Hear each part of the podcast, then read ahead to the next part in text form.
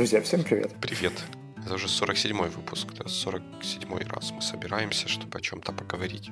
И это завидная регулярность. Я думаю, что уже скоро на носу 50 можно будет даже что-нибудь интересненькое сделать. Да, да, это, кстати, хорошая, хорошая идея. Надо придумать что-то для 50-го выпуска. Если мы не придумаем, придумывайте вы и говорите нам, мы, может быть, сделаем. Если не забудем. Ты часто забываешь какие-то вещи вообще? Да. Ну, как? Иногда, иногда забываю, особенно если я должен кому-то, я поскорее стараюсь об этом забыть. И, и что, никто не напоминает, не стоят ремайдеры? Ну, не знаю. Это называется, с моей стороны пуля вылетела дальше. Это проблемы на вашей стороне. Ты знаешь, эти пули, долги, это мне напомнило историю со слайс-пленером, который мы, в принципе, частично затрагивали, когда обсуждали статьи.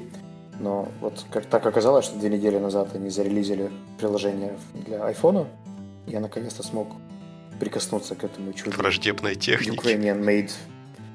Ну, ты, ты знаешь, это, это частично техника, потому что если верить э, ролику на Кикстартере, то он частично сделан из шведской премиум бумаги, а только вторая часть, которая является iOS-приложением, уже подходит под разряд техники. Подожди, ну ты сначала лучше расскажи, а что это вообще такое? Потому что мы про, про то, что они выпустили приложение, как-то э, вскользь сказали, а вот шведская премиум бумага как-то в приложение не очень вписывается. Что, что это вообще такое? Это продукт, который сделали ребята из э, Evo. Они, это, это, в принципе, украинская компания, которая очень интересную идею разработала для Kickstarter, записала крутое видео, и на обеих платформах Indiegogo и Kickstarter собрала достаточно денег, чтобы сделать гибридный органайзер. То есть это Paper Notepad с цифровым таким круговой системой или шкалой обозначения тасков и времени. И э, приложение, которое помогает это все сканировать и синхронизировать с э, всеми твоими календарями, туду-листами, почтами и так далее. Mm. И я вот в декабре еще получил бумажный ноутбук, но он лежал, лежал, пылился, потому что три месяца App Store не мог заапрувить приложение, но вот две недели, как я уже юзаю этот полный комплект Planner. То есть, получается, вот этот специальный блокнот из премиальной шведской бумаги, он каким-то специальным образом размечен, да, там на, на листиках какие-то есть меточки такие, что потом, когда ты этой программой фотографируешь эту страницу, она знает, как бы к чему относится то, что на этой странице написано, и может что-то написать, занести в ремайдеры, что-то в календарь, что-то просто в заметки или... Да, там основная часть работает очень схожа с QR-кодом, то есть там есть такие базовые точки, за которые хватается сканер и синхронизирует все вещи. Но что меня очень порадовало, у них есть э, augmented reality режим, когда ты можешь просто сканируя картинку, проверить, нет ли конфликтов с твоими электронными календарями. То есть ты так смотришь на эту диаграммку, а он тебе красным показывает, где у тебя на это нет времени. Это такая самая крутая игровая часть. Но вообще, на самом деле, мне ушло где-то 4 дня, чтобы разобраться, как это все на самом деле работает, как оно сканируется и вообще все это взаимодействие, но теперь это весьма забавно. Хм. Слушай, а расскажи, какую ты проблему при помощи этого пытаешься решить, потому что какие-то рассказы про augmented reality это как бы классно, когда ловить покемонов или еще что-то. А вот в таком случае оно выглядит как-то чересчур громоздко. То есть мне для того, чтобы проверить или сказать человеку где-то, что этот слот у меня занят, нужно написать на специальную бумажечку, это потом в специальной программе открыть, специально сфотографировать, и она потом скажет, это занято или не занято, как-то чересчур долго. Ну, я думаю, что здесь э, этот блокнот не является основным органайзером, хотя, в принципе, в приложении встроен и digital календарь, который, в принципе, может тебе просто показать твое расписание и сказать, где у тебя есть свободное время. Но чем мне он нравится и положительные стороны, которые я нашел, это то, что он совмещает мою кинестетическую составляющую. То есть я очень люблю бумагу, очень люблю писать рукой. И мне не нужно тратить время, чтобы переносить свои ноутс в электронный вид. То есть они достаточно легко распознаются. У меня, как казалось, профдеформация и относительно нормальный почерк, как у преподавателя, поэтому э, Google Cloud Vision все это нормально считывает и распознает. Получается, у тебя процесс такой, что ты там пишешь на бумажечке, потом это фотографируешь, оно делает OCR, и потом в виде обычного текста добавляет эту информацию куда-то в нужное место. Да, там, там даже несколько есть таких очень прикольных функций. Там внизу странички есть э, три поинта. Можно отправить это изображение, этот скан э, в облако, можно отправить его имейлом себе же, а потом фор- форварднуть куда-нибудь, кому хочешь. Э, либо можно добавить его в, прямо в календарь. То есть, если, например, от руки нарисовал какой-то mind map, да, или что-нибудь не классическое, необычный там to-do лист или календарное событие, а, например, я решил нарисовать какой-нибудь логотип, да, который я хочу тебе показать, то просто там черкнув одну штуку и сделав э, простой клик, я могу тут же его расшарить на тебя и показать тебе, что я нарисовал. Это очень ускорило процесс, потому что раньше, например, все mindmap ы мне приходилось делать по несколько раз. То есть я их сначала рисовал на бумаге э, от руки так, как мне нравится, а потом переносил в какой-нибудь из digital органайзеров. И это, там, считай, убивало у меня плюс 10 минут в неделю как минимум это время мне уже сэкономил Slice Planner. Тут же такой интересный вопрос. Э, получается, когда ты делал этот перенос, ты его делал вручную, да, из mindmap а на бумажечке в mindmap в какой-то софтинке. А вот я, когда угу. себя вспоминаю в таких ситуациях, когда я что-то, какие-то наброски делаю на бумаге, а потом переношу в какой-то электронный вид для длительного, более длительного хранения или какого-то дополнительного использования, я почти всегда вот в этот изначальный набросок вношу какие-то дополнения, комментарии. То есть процессе моего переноса с бумаги в электронную форму он становится не просто электронным, он еще и становится лучше. Угу. Вот как, как у, у тебя не, не было для такого ощущения? Сейчас, когда вот этот перенос делает бездушная машина, не, не теряется ли вот этот вот шаг дополнительного улучшения ты знаешь, э, э, я думаю, что это не касается каких-то глубоких стратегических вещей, потому что если я работаю над чем-то креативным и провоцирующим на мысли, то, естественно, я, не, я найду эти 10 минут и сделаю большой красивый обширный mindmap с ссылками и прочим.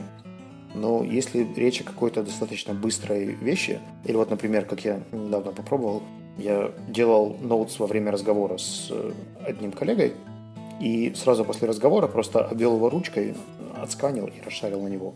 То есть он сразу получил мои э, записи без какого-то форматирования, чтобы мы не забыли. А для меня это был недостаточный priority, чтобы это все оцифровывать, писать follow-up и так далее. Хм. А так я просто свои notes ы быстренько сбросил, и, и он доволен, и я поигрался. Да, это здорово. А, слушай, у меня вот про, про Slice Planner еще два таких есть технических вопроса. Нет, технический вопрос один, а, а другой процессный. А можно ли вот эту софтинку скачать и использовать ее просто с обычным олдскульным блокнотом, купленным канцелярском магазине за 3 копейки?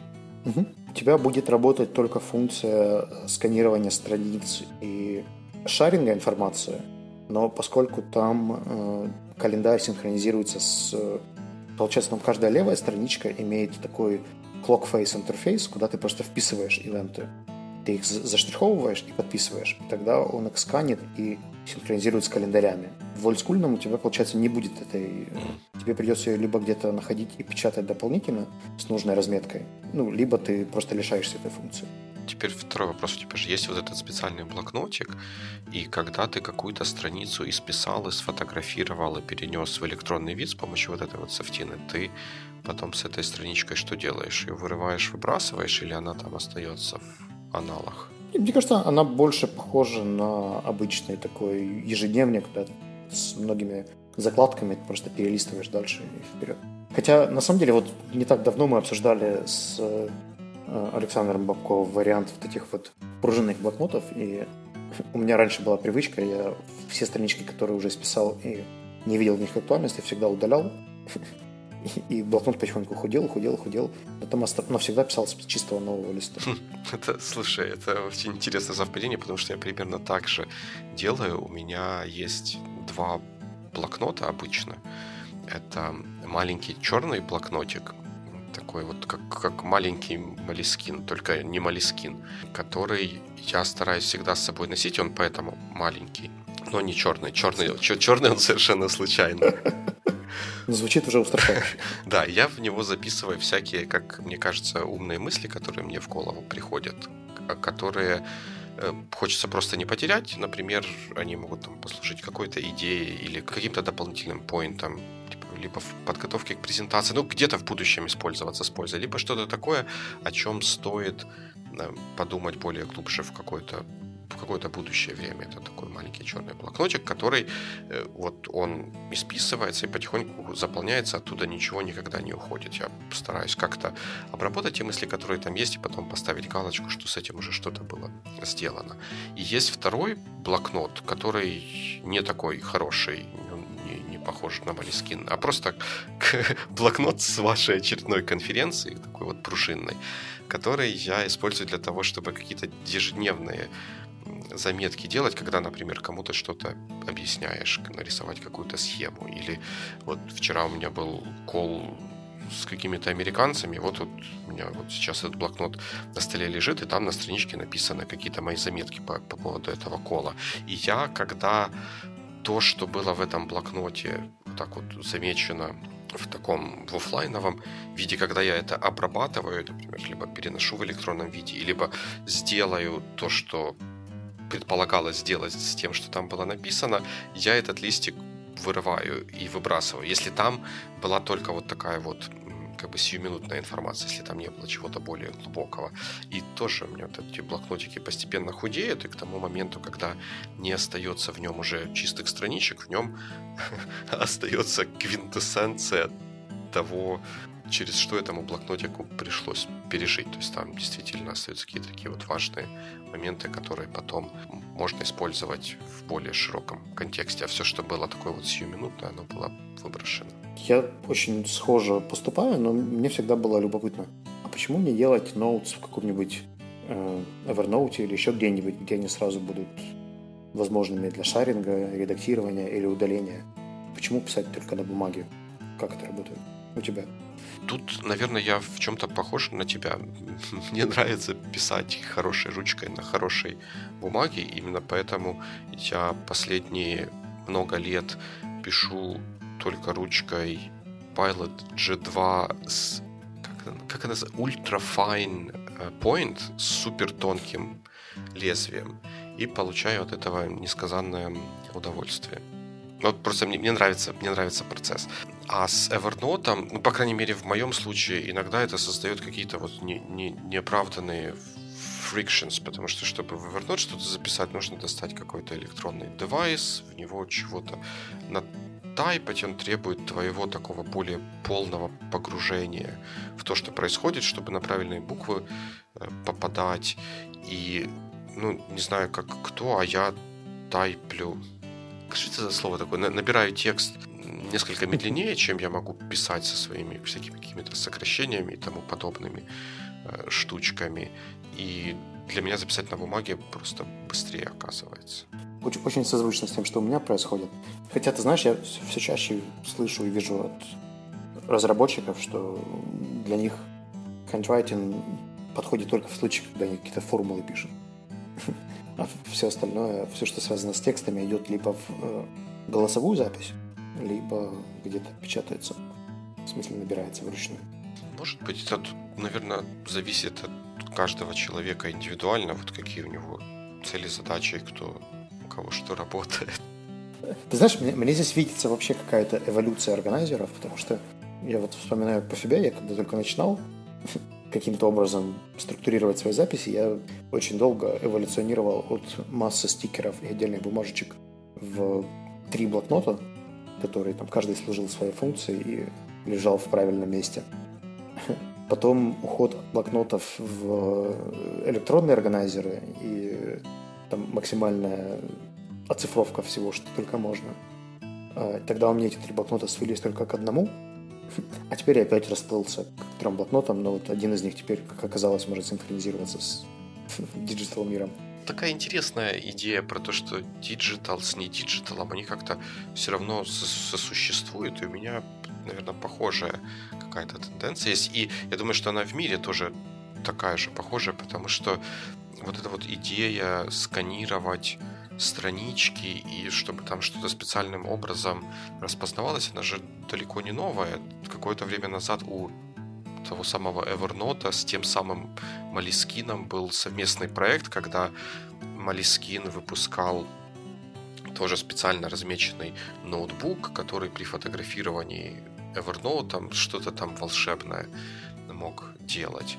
И были даже ручки такие, которые вот ручки, которыми пишут по блокноту, которыми, если писать, они какие-то электронные, с там, компьютером, сториджем, еще чем-то, ты когда пишешь по специально размеченному блокноту, оно понимает, что ты пишешь, и как-то тоже заносит его в разные нужные места с электронной точки зрения. Ты знаешь, мне кажется, что здесь э, рационально очень борется с каким-то интуитивным ощущением, потому что ведь, наверное, логичнее, да, сразу это печатать, но мы все равно хватаемся за те привычные вещи или шаблоны, которые у нас работают. Я не помню, я рассказывал, не рассказывал про эксперимент в Калифорнии, когда ребята попытались отказаться в школах от handwriting и перевести все на... То есть они учили печатать быстрому набору, ставили все 10 пальцев на клавиатуру и вообще не учили людей писать рукой. И спустя 6 лет этого эксперимента они в срочном порядке ввели calligraphy course, какие-то еще там курсы по кубику, рубику и, и, и прочей моторике рук, потому что результаты были очень плачевными, и люди, которые не учились писать рукой вообще, э, они очень не успевали по отношению к тем, кто учился. Хотя, может быть, эта статистика закрытая, то есть я не видел цифр. Не, в это, конечно, можно поверить. Но как, как минимум все люди разные, для всех работают разные какие-то истории. Вот я тоже очень ну, люблю бумагу, ну, очень в разумных пределах бумагу писать. И как бы для меня не было какой-то особой проблемы, например, в университете делать конспект или что-то подобное. И это мне как... Я не знаю, ты, наверное, сейчас навесишь на меня правильный ярлык, я просто не помню, какие они там бывают. Мне это очень потом помогало готовиться к экзаменам, потому что вот перелистывая свой конспект и приходя отвечать на какой-то вопрос, я э, зачастую мог сказать, на какой странице, левой или правой в конспекте у меня это было написано, и это помогало мне вспомнить и восстановить картину того, о чем мне нужно было рассказывать. Если бы я делал это на компьютере, этого бы ничего не было, потому что ну, у компьютерного экрана нет вот этой вот самой левой и правой стороны, и вот этой вот визуальной какой-то привязки не возникает. И в моем случае это было бы минусом, потому что наличие такой привязки мне помогало.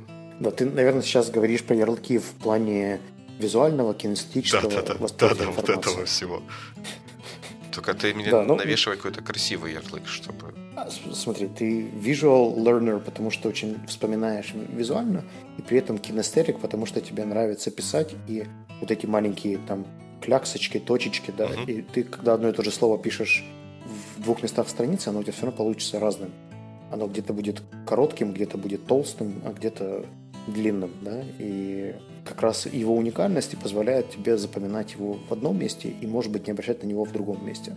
То есть оно напрямую связано с какими-то эмоциями, ощущениями, подчеркиваниями и прочими вещами, которые ты очень быстро и легко делаешь, и они в твоем сознании ну, быстрее ассоциируются да, или запоминаются.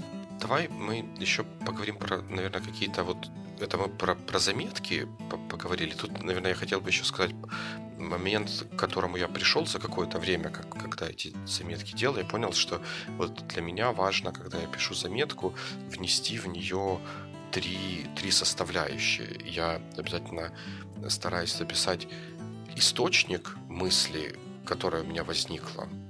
Если говорить про вот этот вот черный, черный блокнотик, который потом долгое время, в течение длительного времени используется. Источник мысли, который у меня возникла, собственно, саму мысль и дату, когда это возникло. Я вот для себя обнаружил, что наличие вот этих вот трех компонентов позволяет мне почти всегда полностью восстановить картину или те ощущения, которые у меня были, чтобы понять важность той мысли, которая у меня возникла, и то, как ее можно использовать.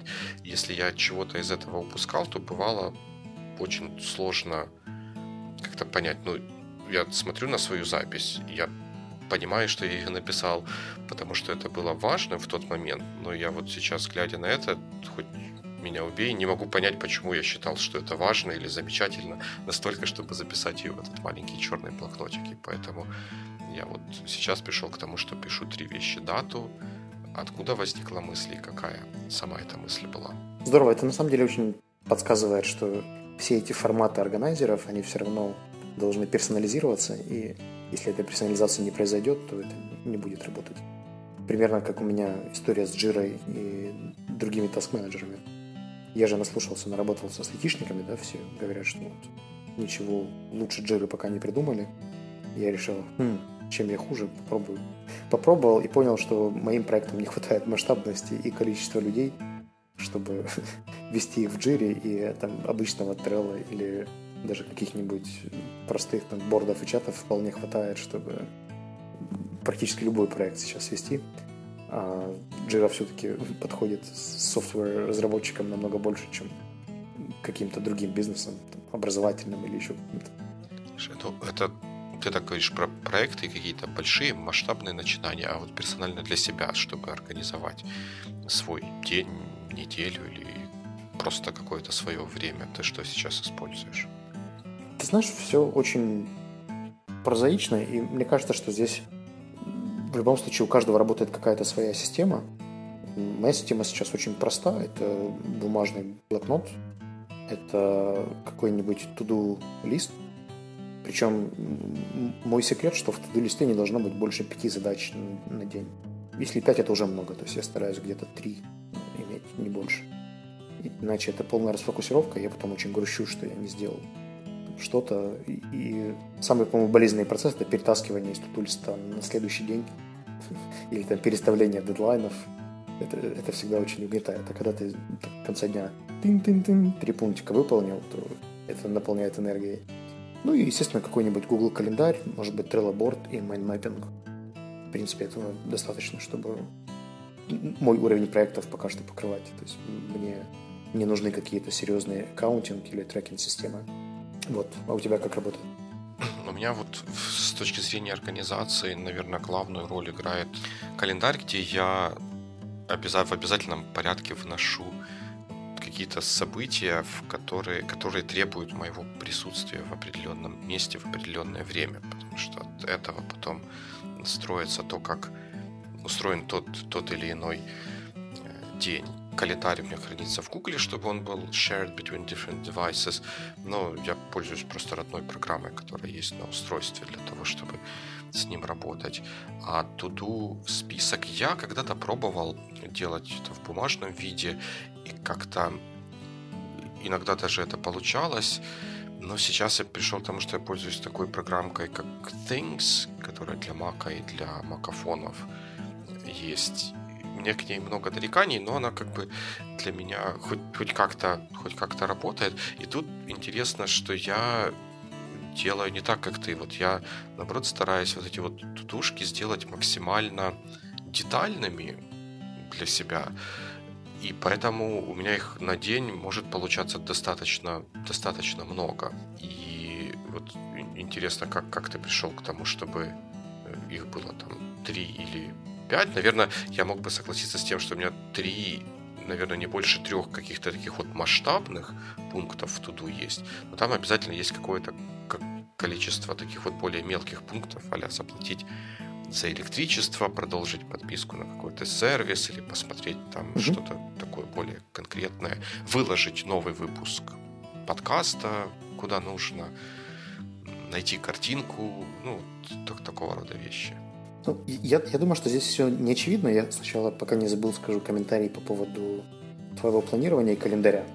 А, тебе бы слайс планер подошел вообще идеально, потому что когда у тебя день вот состоит из каких-то разных там переездов, встреч, еще чего-то, и они не дублируются, то мне кажется, что такой тип планирования был бы для тебя крут, потому что я реально слайс планером могу пользоваться всего 2-3 раза в неделю, когда у меня не понедельник, вторник, среда или четверг, потому что в эти дни у меня очень много повторяемых вещей, это какие-то регулярные тренинги или занятия или еще что-то, что повторяется из недели в неделю.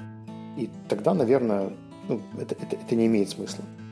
А, плюс в эти же дни я не могу много делать других креативных задач, потому что я очень много нахожусь в дороге, я, в принципе, могу тебе сказать, где я буду там на вторник через три недели. Поэтому у меня есть в туду-листе, наверное, два уровня. У меня есть такая глубокая папочка later, куда я просто заношу мысль, чтобы не забыть. Если, например, я во время скайп-кола мне кто-то говорит там, о, давай сделаем презентацию. Я быстренько пишу сделать презентацию и кидаю ее в папку later. Но в список на сегодня я выношу до трех задач. И я пришел к этому просто через элементарное неудовольствие, когда я не заканчивал что-то, что выносил. Я лучше перевыполню. Э, это, наверное, как-то связано с ожиданиями. То есть, когда я перевыполняю свои ожидания, я себя могу похвалить. Когда я недовыполняю, даже если я очень был большой молодец, сделал 11 крутых тасков, но я же планировал 12, значит, я не выполнил план, да, или не выполнил то, что ожидал. И я не получаю этого удовольствия от выполненных 11, потому что у меня остался один, который я должен перекинуть на завтра.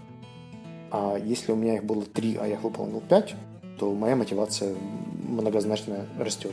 Ну и плюс э, мне не нужно заносить в туду-лист поездки, встречи и прочее, потому что они уже есть в календаре, и я там буду априори. Ну, интересно, а апологеты какого-нибудь Getting Things Done, наверное, поспорили бы с концепцией, что сделать запланировать 3, а сделать 5 это хорошо, потому что когда ты сделал 3, ты не знаешь, что тебе делать дальше, тебе нужно пройти через дополнительную стадию планирования, чтобы найти следующую задачу, которую выполнить. Я, наверное, как-то интуитивно обошел тот момент, потому что мой список, который later, он раз в неделю обновляется по приоритетам. То есть я просто перетаскиваю наверх тасочки, которые у меня более приоритетны, и если я вдруг, например, оказываюсь в ситуации, что у меня отменился скайп-колл, да, или перенеслась встреча, я заглядываю в этот список, смотрю, что там наверху, и выбираю там один из топ-3, который мне сейчас хотелось бы делать, и делаю его с удовольствием. Sounds good. Да, да, как- как-то так это и работает. Ну, на самом деле, я думаю, что мы назвали какие-то очень такие базовые и понятные да, комплекты, и каждый пришел к какой-то своей комбинации органайзеров. Может быть, кто-то еще не пришел.